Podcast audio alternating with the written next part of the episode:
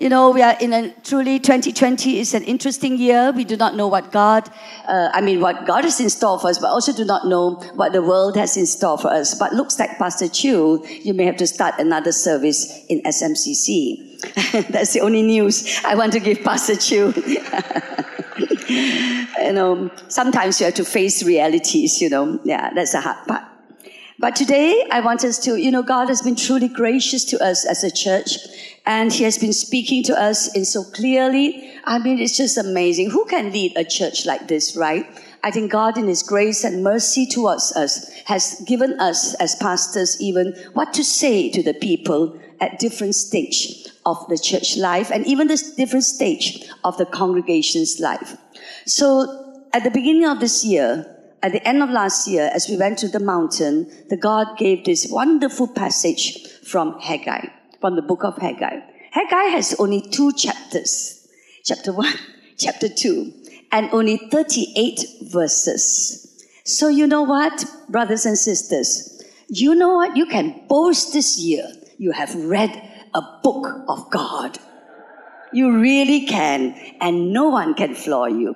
In fact, you know, the good news is that we'll be preaching on this book quite a bit in the next few weeks. So turn with me to the book of Haggai, and I'm going to read from chapter 1, in, and we're going to read just 11 verses of it. I've chosen not to put the words on the screen because I believe you're such a good church, and honestly, the people here love to grow. Amen. So in this season of growth and to our next level of being a disciple of Jesus, even as today, this year's theme is about following Jesus. You know, you may say, last year I did it. This year I want to do it some more. So the some more is you will not want to to just read off my screen. You want to read off your own Bibles. And if someone does not have a Bible, maybe share your Bible with that person. Just uh, last week, I had a very good testimony of someone who shared the Bible uh, a few years ago with someone, and because of that, that newcomer stayed in the church. Isn't that good news? Amen. So join me in reading in whatever version you have. Just speak it out because in heaven there'll be all these languages. All right, can even do it in Chinese or BM or Indian. So join me, Haggai chapter 1, verse 1 to verse 11. In the second year of King Darius, on the first day of the sixth month, the word of the Lord came to the prophet Haggai to Zerubbabel, son of Shealtiel. Can everyone read? Amen. Governor of Judah, and to Yeshua, the son of Jehozadak, the high priest. This is what the Lord Almighty says. Hear yourself read. These people say, the time has not yet come for the Lord's house to be built.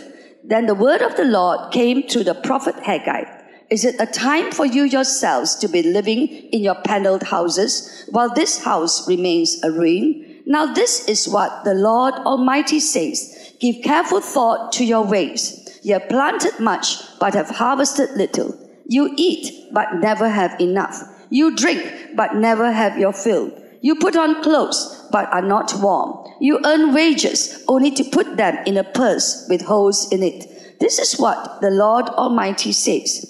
Give careful thought to your ways. Go up into the mountains and bring down timber and build the house, so that I may take pleasure in it and be honored, says the Lord. You, and, but you see, it turned out to be little. You brought home, I blew away. Why, declares the Lord Almighty? Because of my house, which remains a ruin, while you busy with his own house. Therefore, because of you, the heavens have withheld their dew, and the earth is crops. I call for a drought on the fields and the mountains and on the grain, the new wine, the oil, and whatever the ground produces, on men and cattle, and on the labor of your hands. Father, faith comes by hearing and hearing the word of God. And even as we have read it, may now the word of God go inside us and build faith in Jesus' name. You know, I've chosen to entitle my sermon uh, When God Speaks. And why I've chosen this title is because God is really going, God speaks all the time. Amen. The good news is that God speaks actually much more to his children than any other person. In fact, when God speaks to the world, they may not hear. But when He speaks to His people, He is speaking from a heart of love. The second thing I think we need to know is that when God speaks, He speaks to correct. He speaks reality into our situation. He doesn't just butter us with good news, but he wants to address certain reality situations. So if you read from the book of Haggai, he starts off by giving them the reality of their situation. They had worked hard, but there was little to, results to show. They had planted much, but actually they had nothing, not enough. And even as they worked hard, and they kept saying, we are busy, we have no time, and even then, God began to show that what little they had was actually lost. In fact, the work of their hands was insufficient or was not satisfying them. So what is God saying? God is saying, this is what is happening. Because if you don't pay attention to it, you will miss it now. How many of you were here last week when Pastor Chu launched the year? Praise the Lord. Do you remember his story of the Korean airline? It really spoke to me. If I had to say to him, Are you sure this story is real? He says, Can hey, Google it and you'll find it, okay? And so it is a very powerful story because God began to speak to me in this way. When God speaks, it is to avert disaster. He doesn't speak when disaster is present. He speaks to avert disaster. And so in the Korean airline story, the pilot had did not realize that he had set his I don't know what you call those things that pilots use. What is it? Or whatever la autopilot, what pilots I don't know la. After I say wrong thing how. And he set it and he did not know at the beginning of his flight, he was only off course by 0.00001 degree. But as he flew, and because he did not know before long, instead of going to, I don't know where to where, or Seoul to don't know where, he took off from, I think, New York, right, to go to Seoul. He ended up at Vladivostok and he was shot down by the Russian because it entered military airspace. This is why God speaks. Really spoke to me. God doesn't want us to even go 0.001 off the mark. Unknown to us, you don't have to wait for disaster for us to know God has spoken. But God prefers to speak. In fact, the last one month of this year, working at Christmas, He began to speak very intensively into me. And actually, nothing is wrong with me. Do you know what? I mean, the church is great. We had a good year. But God began to see, I want you to take stock. 0.0001 off, before long, you are going to face disaster. Wow, it was a wake up call. The third reason why God began to speak or speaks is because He never speaks out of context with real world situations. So if you study the book of Haggai, in fact, it's going to be a powerful season when we do Haggai, Ezra, Nehemiah, and Zechariah.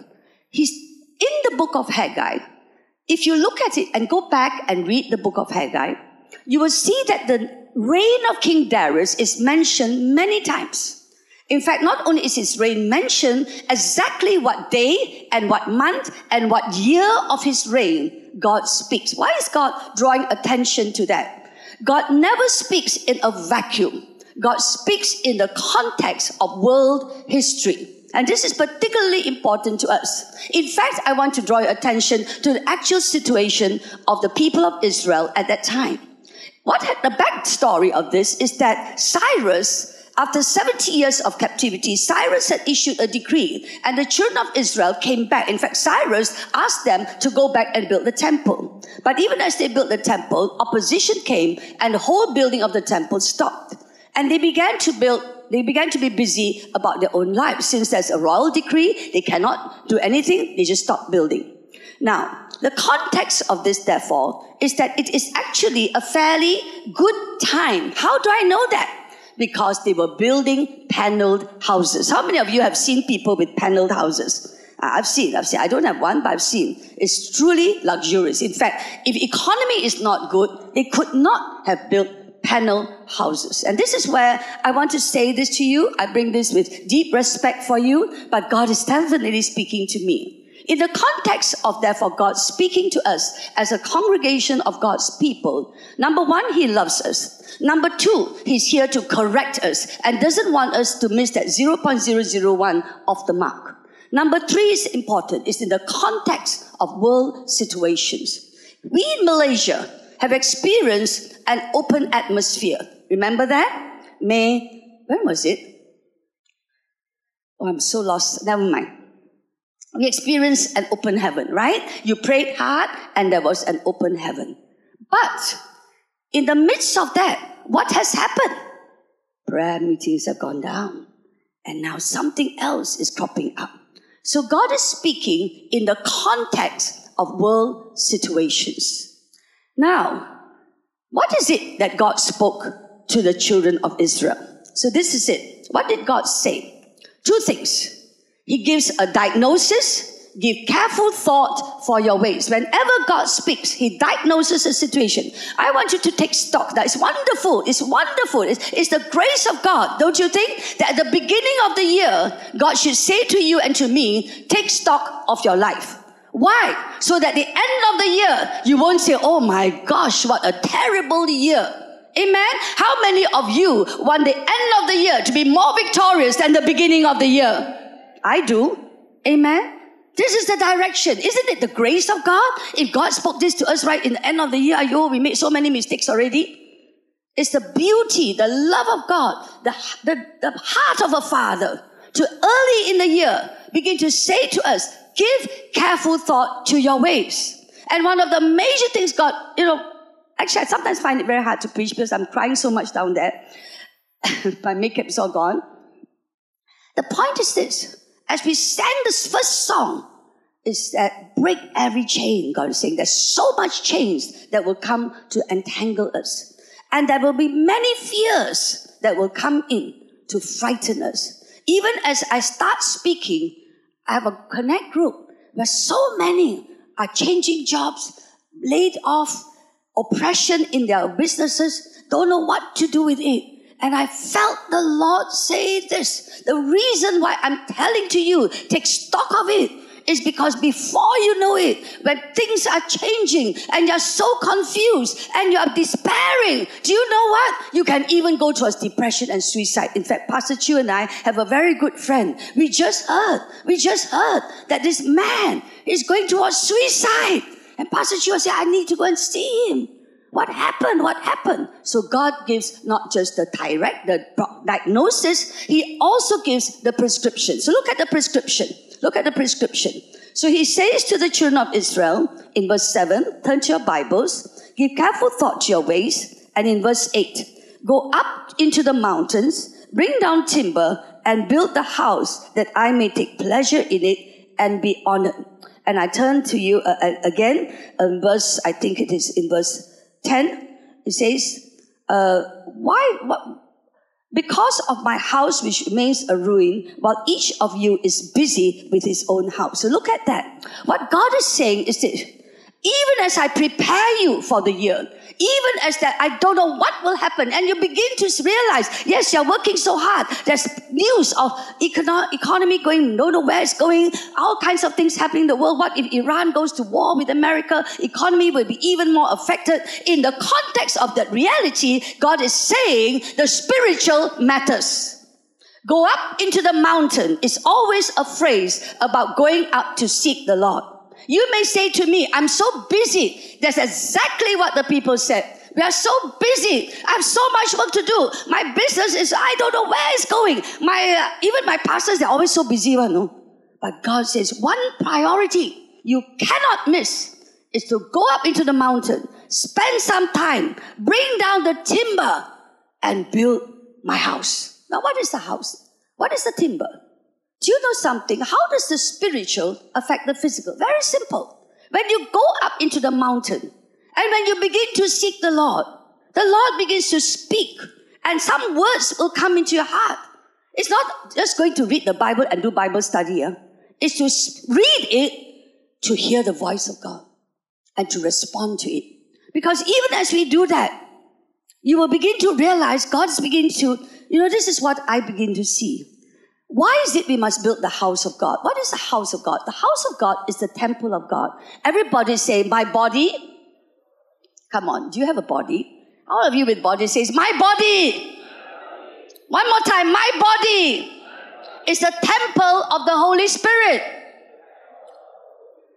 And my heart is the throne of Jesus.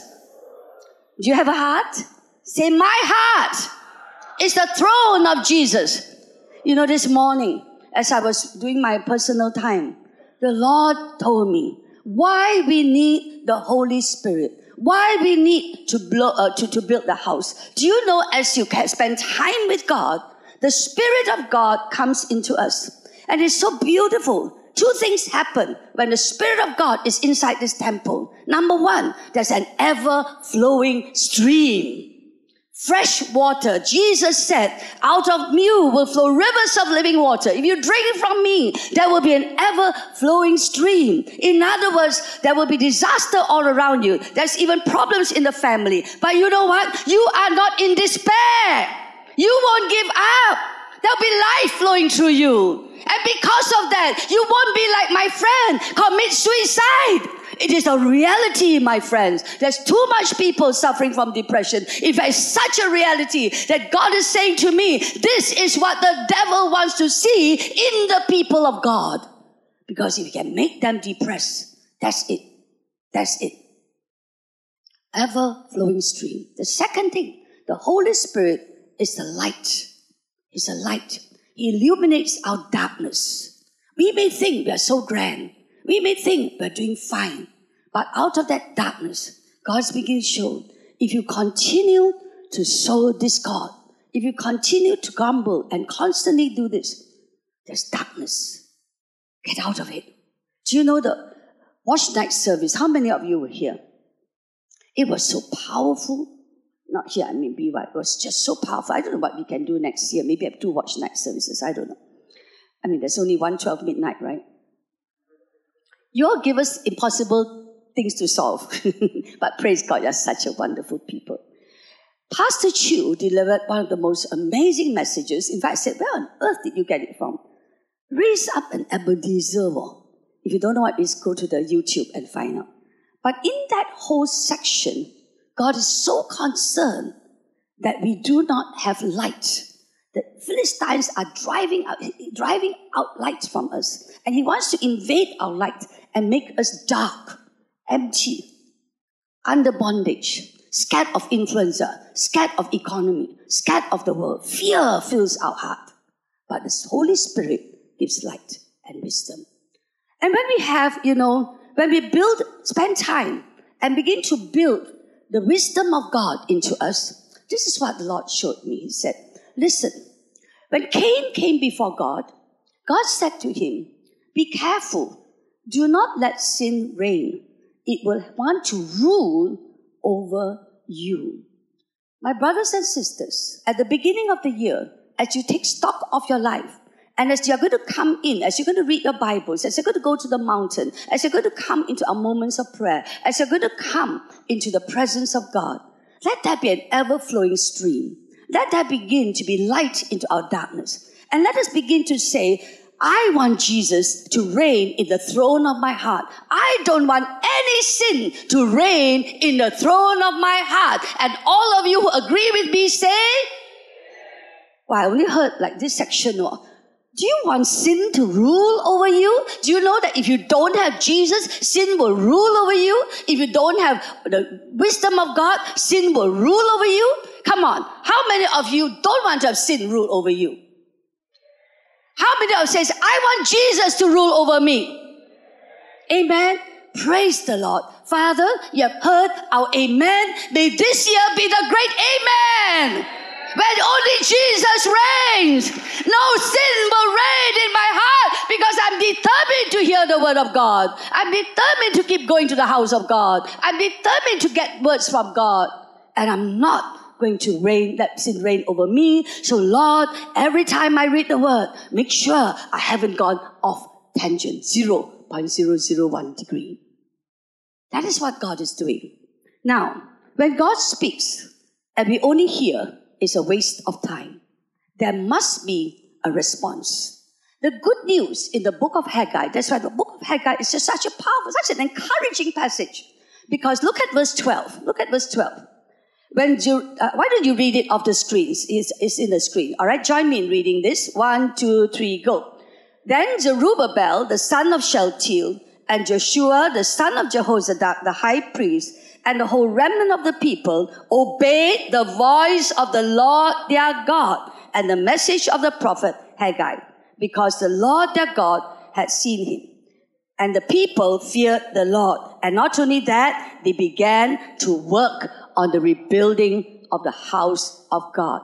Now, the, what we can learn is this. This year, it is useless to keep coming, listening, or even going to Bible studies or even going to read the Bible if we don't intend to respond. Because without a response, whatever you heard becomes nothing. In fact, you know, I was so, so sad when we were praying and the Lord began to say, if you hear the word and do nothing about it, it's fallen by the wayside. The birds of the air come and take it away. You know what's the birds of the air? Jesus said in Matthew 13 last year? It is the devil. He'll take it away. Even what you thought you had is taken away. And if the word of God, if you don't respond to it, it will, and it take it root in it, when the sun rises up, it'll be gone, it's scorched. And then you see God is not good. Why was that so? Because there's no response. And there are two responses that the children of Israel, that, this group of people did. Incidentally, I want to draw your attention. Throughout the book of Haggai and Zechariah, you will see God speaking to three groups of people. First, Zerubbabel. Why Zerubbabel? Zerubbabel was a workplace person. He was working out in the, in the real working world. We priests don't work in the real working world.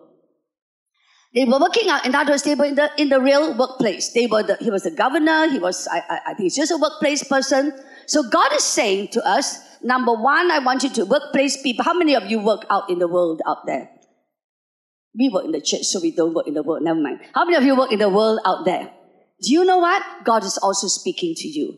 But he also spoke to the priests. So I want to say to us as priests, I want to say Joshua was a priest. God is also saying to the priest, priest, I know you're very busy building this ministry, building that ministry, but you better go to the mountain and bring down timber to build this house and build your own house. Yeah, give God a clap. give God a clap. Just because we are priests doesn't mean we don't do it. And the good news is that when they saw Zerubbabel, the workplace governor, the, the leader in the workplace, and also saw the priest do it, the people also obeyed and feared the Lord. Isn't that good? Amen. Do you know what? When you and I respond to the word of God, when you and I go to the mountain, even your workmates in the workplace will also rise up. The Christians around you that are falling apart and seek the Lord and fear the Lord. What is the fear of the Lord? Very simple. The person speaking is not Haggai. It is God Himself. Last weekend, I love what Pastor Chu kept saying. He's only a postman. Today, ladies and gentlemen, brothers and sisters, I'm only a postman. The person speaking to you is not me, it's God Himself.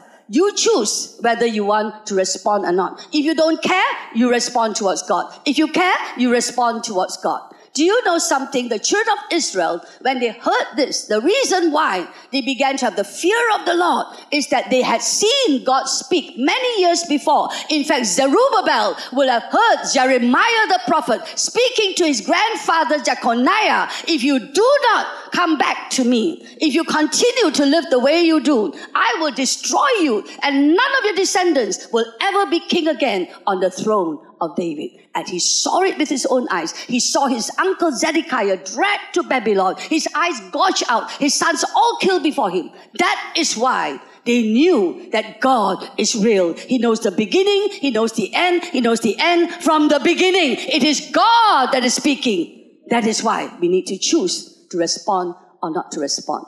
The good news is this, they responded. I want to tell you this. I want, I want to talk about obedience more than anything. I'm praying that my one, my brother Jeffrey will really teach us about the fear of the Lord. I'm putting pressure on him. Obedience, in this one chapter, you begin to see that obedience did three things for the people at that time. The first obedience is that they broke the power of the enemy. They broke the chains just as the song says, they broke the chains of the enemy. Secondly, they begin to see that whatever God had promised the children of Israel, that they would going back into their promised land, came true. And thirdly, wow, this is a mind-boggling one. They entered an eternal timeline. So I'm going to take us through one by one. First of all, breaking the chains of the enemy. I'll show you this diagram. In Ezra, you know, you get begin to get a backstory of the whole of the book of Haggai. So, uh, friends, I want to encourage you to read the book of Ezra even before we preach it. But turn with me now to the book of Ezra, and I will give you the backstory, and then we will read some verses. In Ezra, we know that Cyrus allowed the people to come back. They start building the walls, but then opposition came. In chapter 4 of Ezra, opposition came, and under Artaxerxes, Artaxerxes began to give a new decree. It is a stop work order. And we all know if the king gives a stop work order, there's really nothing you can do. But here is where, as the stop work order comes, so turn with me to Ezra. In fact, it's Ezra chapter 5.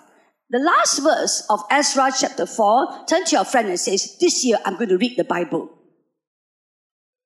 So I purposely don't put anything on the screen.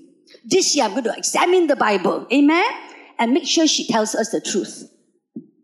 So, Ezra chapter 4, verse 28. Thus the work of the house of God in Jerusalem came to a standstill until the second year of the reign of Darius, king of Persia. Now remember, God knows every, God sets thrones up. God knows the beginning from the end. The person speaking is God. So in the context of that, while this stop work order is on, a new king has come onto the throne of Persia. And now Haggai begins to speak because the people had stopped building the temple for 16 years. So Haggai comes onto the scene, chapter 5. Now, Haggai, let's read together, shall we? Now, Haggai the prophet and Zechariah the prophet, a descendant of Iddo, prophesied to the Jews in Judah and Jerusalem in the name of the God of Israel, which was over them. Then Zerubbabel, son of Shealtiel, and Yeshua, son of Jehozadak, what did they do? Set to work to rebuild the house of God in Jerusalem. Now, listen to me. Was the edict or the decree of Artaxerxes still in, in, in, in, in action? Was it still there? Answer is yes. In other words, they began to obey God first. Very often we find, I want to tell you this, obedience is not easy. Now, I may not get to say this, at, so I'm going to say it now. That's why at the end of, as, you read Haggai chapter uh, verse 12, verse 13, God begins to say, I will be with you. When you obey, it's me that's going to work for you. And it's not, and he tells Zechariah, it's not by might, nor by power. You can rebuild this city. You cannot rebuild this temple. There's a royal decree. So you are not doing this on your own. In fact, when God speaks, He is the one that's going with us to do it. Amen? That's the good news. Come on. Is that the good news? Amen. When you and I obey, we are not alone. We are not alone. Do you know what? Even to obey, to spend time to seek God, you are not alone. Do you know it's not easy to carve out time to seek the Lord? I know. I know. It's not easy. My flesh comes against me. But do you know the Lord began? so there was a day we were fasting, and it was so hard to fast. Then I was drinking when I'm doing water fast, I'm only drinking water. And God was so cute. He said, as you drink the water, says, Holy Spirit, you're empowering me. Holy Spirit, empowering me. That is what really happened. And I could do that three days of water fast. It's not possible by might, not by human desire. It's by the Spirit. Now, so here is Zerubbabel and here is Yeshua. They begin to something of the fear of the Lord. Oh gosh, gosh, God is speaking. We better obey God. Let us not be fearful. There are so many things that we are fearful of. We are fearful of Artaxerxes and his decree. We are fearful of our, of, of our opponents. But one thing we must fear more than all these fears, the fear of the Lord. God has spoken and God is the ruler of the kings of the earth. If we don't obey, how? Then they began to build. As they began to build, now see what happens. Turn now, uh, okay, even at that verse chapter 5, a governor called Tattenai comes along. Now you read the rest. Tattenai actually tries to say, hey, you cannot start building the temple. There's a stop work order. But then the Jews began to have a very nice dialogue with him and says, you know what, he's a good, he's a good man. He begins to say, let me send a letter back to the king and ask him to find out, actually, is there such a decree that Cyrus gave out? And do you know what? Now, this is it. When you and I obey, now God starts to work. And this King Darius, when he reads the whole of the Cyrus decree, he comes out with a new decree that's even better than the Cyrus decree. Look at the new decree that he comes out with. Look at it. Turn with me, Ezra chapter 6. Turn to your friend says, wow, I'm going to read my Bible this year. Come on, turn to your friend, say that. Ezra chapter 6. Now look at this. Go back. You must get excited because God is so exciting. Look at verse, let me take you through. Verse 8. I hereby decree that you are to be, you are to do for these elders of the Jews in the construction of the house of God. This is a new decree. And look at this decree. The expenses of these men are to be fully paid out of the royal treasury. Wow! The government of, of, of Darius is going to pay for the rebuilding. Everybody says, wow. And then not only that, whatever they need, apa sajalah, lem lah, bull lah, lem lah, heaven lah, apalah, kasih dia saja.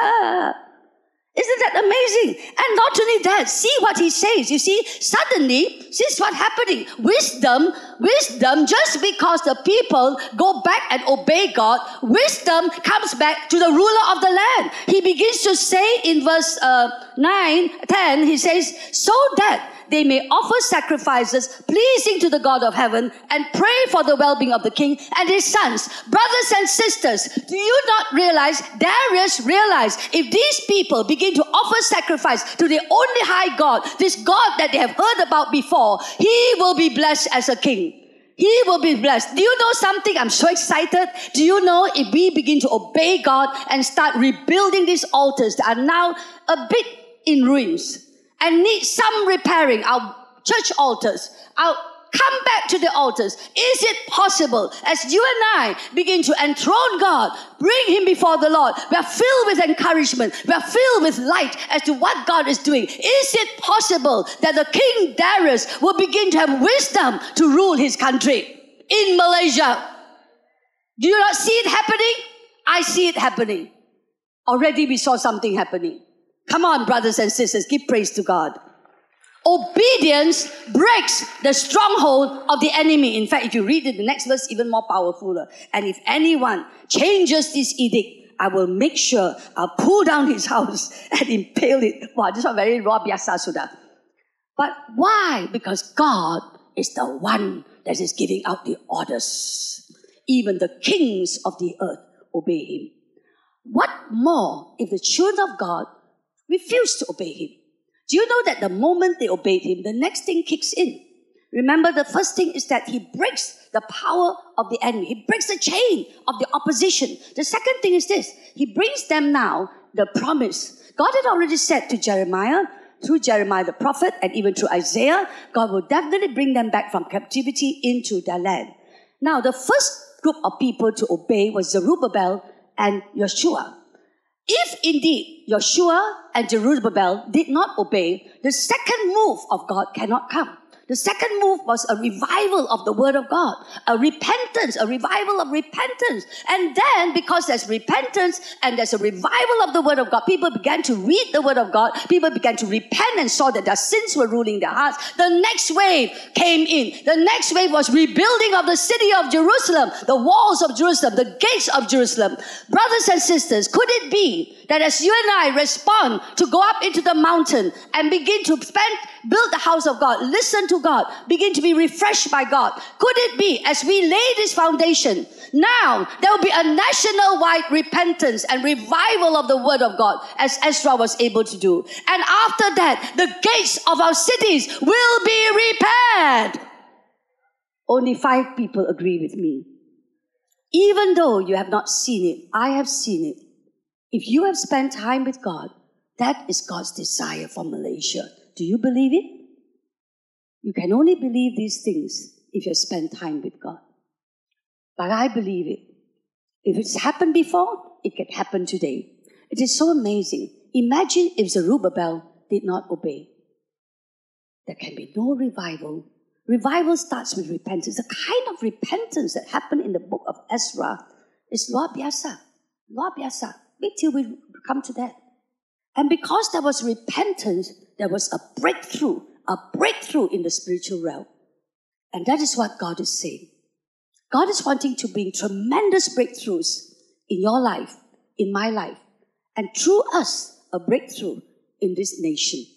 Now, because they obeyed, the next wonderful thing happened the door to an eternal timeline. Now, why don't we just, uh, I know you can't see the words, why don't we just repeat the first two things that obedience is? Number one, obedience breaks the power of the enemy. Come on, everybody say, obedience breaks the power of the enemy. Or to follow the song, obedience breaks the chains of the enemy over me. Come on, everybody say, obedience breaks the chains of the enemy over me. Second thing it does, obedience enables God to fulfill his promises and plans. Come on, everybody say, obedience enables God to fulfill his promises and his plans. God has promises for us. He wants us to be the head, not the tail, the top, not the bottom, to lend to many, borrowing from none. But if you and I don't go to the mountain, don't seek the Lord, we will not be able to get out of debt because we don't have the strength to do it. We don't have the courage to do it. It's only when we spend time with God, the enabling comes to break free from debts. That's what's happening to so many people. We say we can't do it. Of course you can't do it because you have, cannot do it.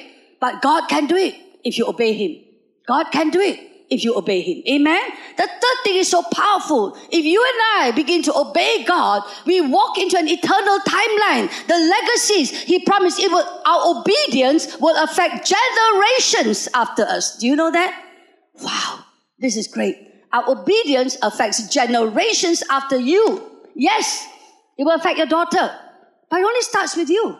If you choose never to seek the Lord, never to uh, suka-suka tak mau datang, suka-suka every excuse tak mau, and never never know what God is saying, how on earth are you going to see your, gen- your children, your children, children, children prosper? It will never happen. Never happen. Much as God longs for it. Now let me show you what is so powerful about this. Look at Zerubbabel. Who is this guy Zerubbabel? Zerubbabel is actually the grandson of this terrible king called Jeconiah. All these kings got terrible names. On Jeconiah Jeconiah was so bad a king that God said to him, I remove from you the signet ring. Wow. I want to give you the good news. Because Zerubbabel obeyed, the very signet ring, which is a seal of authority that God removed from Jeconiah, he gave back to Zerubbabel. Wait till we reach Haggai chapter 2. He gave back to Zerubbabel. And do you know something? It means that when you and I begin to pay attention to God, whatever God is saying, give careful thought and obey and respond to it, even if something wrong has happened years before us, we can change the course of history. And what happened is this. Look at what happened to him. So, how many of you were here when, uh, when we preached the book of Matthew? Yeah. Let's go back to read. In fact, the introduction to the book of Matthew, Ao Yong Wai preached an amazing, amazing sermon on the genealogy of Jesus. I don't know how anyone can preach on the genealogy of Jesus, but he preached one of the most powerful messages. In the genealogy of Jesus, Zerubbabel is there. Remember, Jeconiah has been totally dismissed by God. But look at it. So let's read Matthew chapter 1, just these few verses that are on the board. Ready? One, two, three, go. And the exiles in Babylon. Come on, read one, two, three, go. And the exiles, Jeconiah.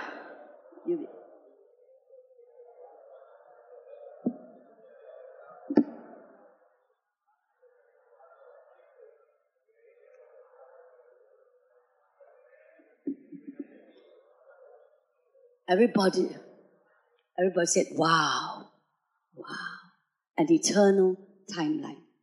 You know, brothers and sisters, there's a real need to respond when God speaks. Many of us do not understand that we are in so much bondage. One of the cries of God is that if you and I are not careful, even for those of us where we don't see bondage, do you know what I felt the Lord say? Do you know why I began to seek the Lord very intensively last year. After I came back from Malam Pentecosta, the Lord began to alert me to uh, Luke chapter 11, which is a teaching on prayer. But in that was a story of the friend at midnight. A friend comes at midnight to this man and asks for three loaves of bread. He doesn't even have one loaf. So he's very desperate. He goes to his friend at midnight. But the friend says to him, The doors are locked I can't come. But in the midst of that, in other words, I felt the Lord say to me, the world is in such a desperate stage. There'll be many coming to you and asking for three loaves of bread. You don't even have one. I know it is midnight. Midnight means midnight. Huh? Midnight is midnight. That means there's no more time left. Now, if you are bold or if you if you want to do, get it right, if you want to be able to give some bread to your friends, people will cancel all kinds of things. So people depressed all kinds of things. God said to me, "You go up into the mountain. You begin to ask, and not just ask once. Keep asking, keep seeking, and keep knocking." It's only as you do that that the door that was closed will be open to you. And then God made me read the rest of Luke chapter 11. Never read only one verse. Never read only three verses. Read entire chapters, entire books. Because in that whole story, then God, Jesus goes on to talk about the man who has, uh, been, who has been cleansed of demons. His demons is cast out of him. And he says, look at the, this. If this man has driven out the demons, and if you do not continue to occupy the territory, seven more evil will come back in. That is the scenario. It terrified me. The fear of the Lord seized me. And what was more frightening was time. It was already midnight. I chose, I said to myself, uh, there is no time left. Die, die. I'm going to obey the Lord, spend an extra hour at night to ask to seek and to knock. And I've been doing that ever since. It's not easy. I'm telling you, my husband tells you it's really not easy. Some days I'm so tired, but I'll do it because it is midnight hour. Now I want to share with you a story. It's called the fear of the Lord. At the beginning of this year, we decided to pray and uh, many of us decided to open the year by seeking the Lord. A very, very, very good friend of mine decided that she would pray with her partner her, her prayer partner, and they decided to fast on 1st of January 2020 and to also seek the Lord in that fast. She was ready, she fasted, and she went in. But her friend forgot. When the friend realized that she had forgotten and had forgotten to fast and forgotten to come to make that appointment, and when he realized it, he cried, my friend told me, he cried and he cried and he cried and he cried as if someone had died. Why so intense? I also don't understand it. So I was wondering myself, why so big deal? Why so big deal? Because, you know, if you cannot fast on 1st January, got 2nd January, ma, 3rd January, 4th January, 5th January, 6th January, blah, blah, blah, got December also, ma. Can choose any other day, ma. Then the Lord spoke to me. When I speak, and I call you to come at a particular time. I set the time. And he said this there will never be in the history of mankind another day called 1st January 2020. That, my friends, is a man or a woman, I can't remember if it was man or woman, who fears the Lord and takes God seriously. That's why I tremble. What manner of house will you build me? The Lord asks. Heaven is my throne, and the earth is my footstool. What manner of house can you build me? Where shall my resting place be? He who is broken and of a contrite heart and trembles at my word. Honestly, brothers and sisters, I don't know. There may come a time, even if you wanted to seek the Lord, is over. Because God is no man's debtor. That's why we need to have the wisdom of the fear of the Lord. Let's read this verse. One, two, three, go. Fear of the Lord is the foundation of wisdom. Knowledge of the Holy One results in good judgment. Wisdom will multiply your days and will give length to your life. If you want to become wise, you will be the one to benefit. If you scorn wisdom, you'll be the one to suffer. You know, God's really wonderful with us. He even began to teach us how to seek wisdom at our early morning prayer. Pastor Jeffrey released Psalm 34, and I believe Psalm 34, um, he, maybe he will preach more on it. But I just wanted, I like this verse, so let's read, read it. What is the fear of the Lord? Come, my children, listen to me. I will teach you the fear of the Lord. Whoever of you love life and desire to see many good days, keep your tongue from evil and your lips from telling lies. Turn from evil and do good. Seek peace and pursue it. Take God seriously. That is the fear of the Lord. Brothers and sisters and church, even as we prepare to do church plans, can I have the worship team? God is wanting to make sure that we do not go off 0.001 even. God is, loves his house. He wants us to take him seriously because he knows the frailty of the human heart. He knows that we can be easily deceived. He knows that the devil wants to bind us. But today, if you hear his voice, harden not your hearts. Amen. Amen. So even as we close this meeting, God's really saying to us, take stock of your life. Begin to treat God seriously. This year, make it a point to read the Bible. Not just read, but to find out an area that you need to respond. I actually think that God gave Psalm 34 as we do church plans because of this one verse. Seek peace, not strife. Seek peace. Because if this church, as it grows and as it becomes it, there are many things the enemy will throw to us. Then before long, the enemy will have enslaved us to competition, to complaints, to I don't know what, to distress. That's why we need to stay focused and seek the Lord. Because only He can keep us on that plumb line. And then the glory of the latter house will be greater than the former. Amen. You know something? It's amazing. Not only the beginning of a new year, a new decade, but even as we step into a new era for the church after 25 years, the Lord should ask us to take Him very more, much more seriously than before.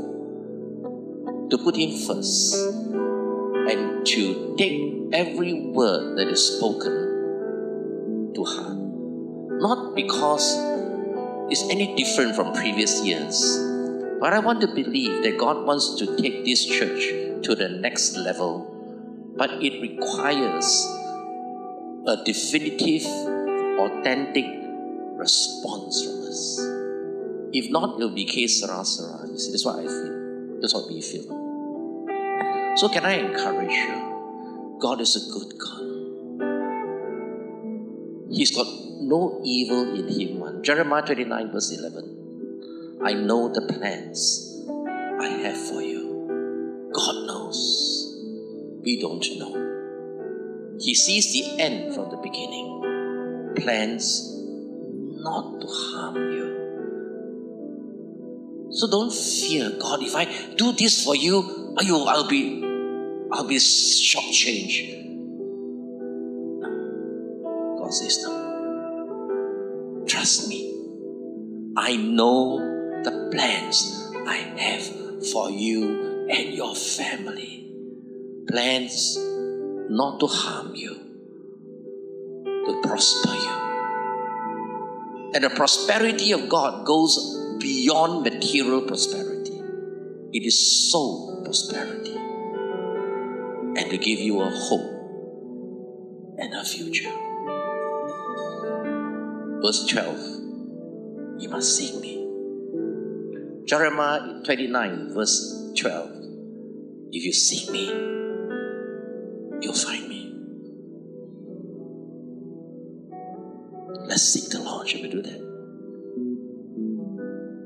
Let's seek the Lord this year. Take His word seriously. And as a song says, the fear of the Lord will now expel all other fears. The fear of the Lord, something stronger, greater, not seven demons, uh, but the fear of the Lord will now drive away the fear of death, fear of your future, fear of insufficiency, fear of sickness. The fear of the Lord will now drive away every other fears. Isn't it amazing? Hallelujah. I just spend a moment of quietness before God, every one of you? before you close with that. Let the word of God sink into your spirit, man. Take it seriously. Because God is a good God. He wants to bless, but He cannot unless we obey. That's all there is. He wants to bless one, but He cannot until we obey. And as we've seen just now in the book of Haggai and Ezra, once we obey, it gives us permission for God now to work into your life. Wow. And you become part of God's eternal timeline. Spend a moment of quietness before God before I call Pastor Lee Choo to say something in closing prayer. And then maybe say something. Yes, Lord. You know, I do feel that some of you have been coming to church and you have not yet known this amazing God that knows the end from the beginning. And I feel you have never made a commitment to know Him. So I just want while we all eyes are closed, if today you want to say, Heavenly Father, I don't know you. I don't know you. I want to know you. I want to know Jesus. Why don't you put up your hands? Just put up your hands. We just give you some time. God wants to avert disaster from our lives. So if today you have never responded, though you have been here many times, but you have not known that this God is a real God. He knows the end from the beginning, and His name is Jesus, and He loves us. Can you just respond? There's no more time left, my friends. When God has invited you to respond and you don't, that time is gone.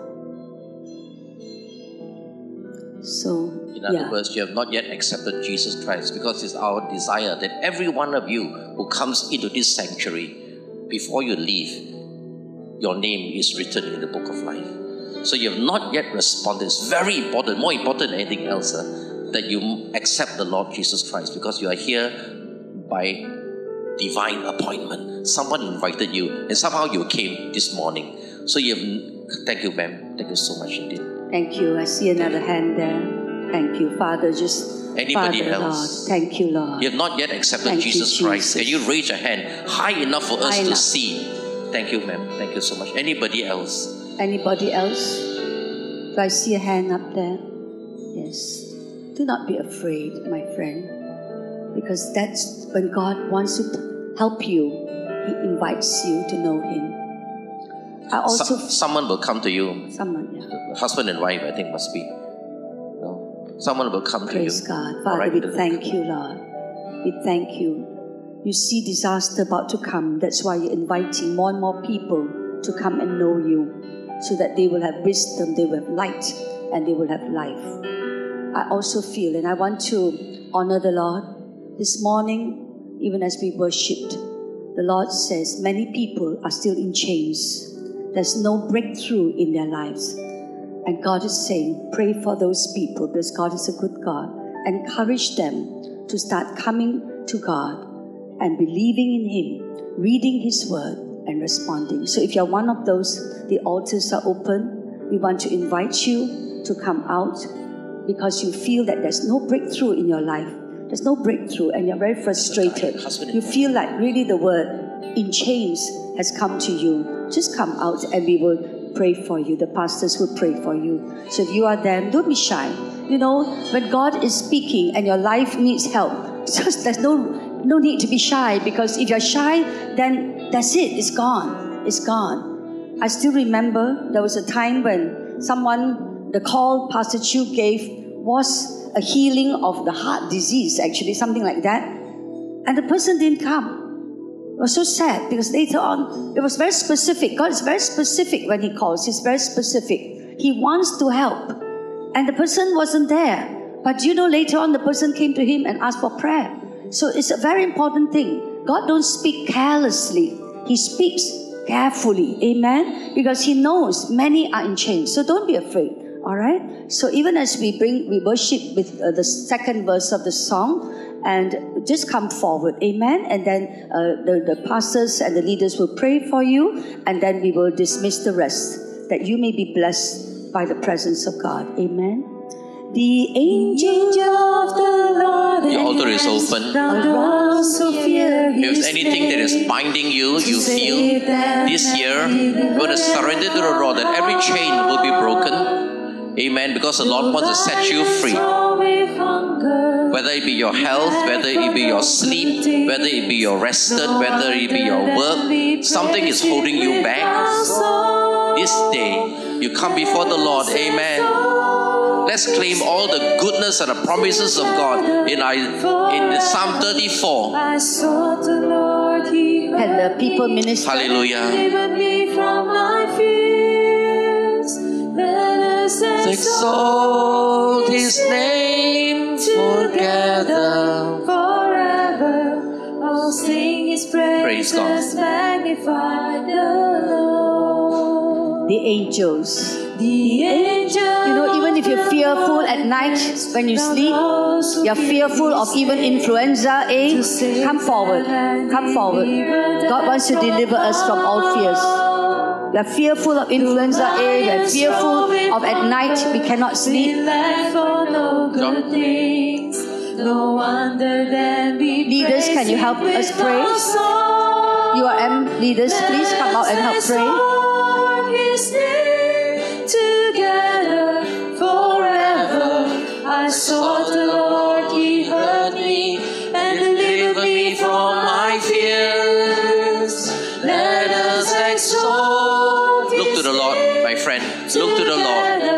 Defining moment. All right. Sing His praises, magnify the Lord.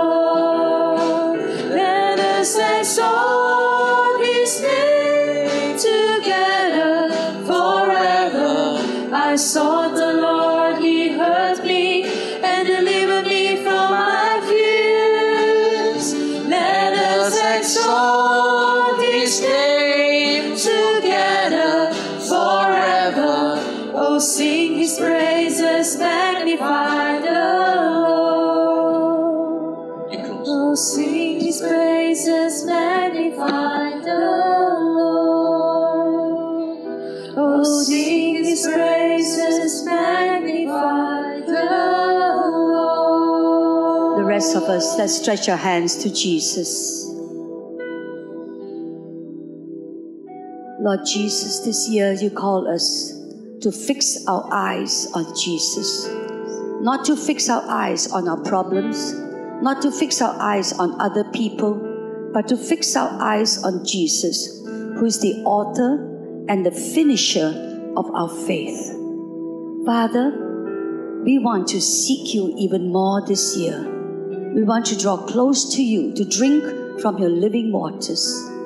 Father, there's an anointing this year to seek you. There's an anointing this year, Lord, to know you. There's an anointing this year to obey you. Father, I bless my brothers and sisters as they begin to even spend at least half a one day, one hour in that one week to seek you, to read the Bible, to pray as a family, to come to prayer.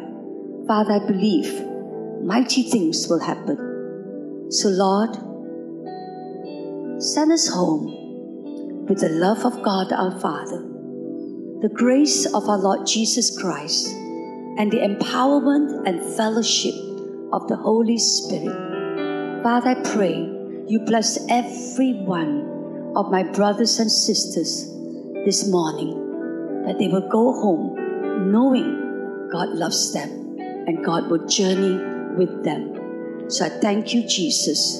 In Jesus' name, amen. Just leave quietly, yeah, so that we can let ministry continue. And do come back next week. And uh, for those of you who are new to us, there's breakfast on the hospitality room. Do go there and enjoy it. Thank you so much for coming.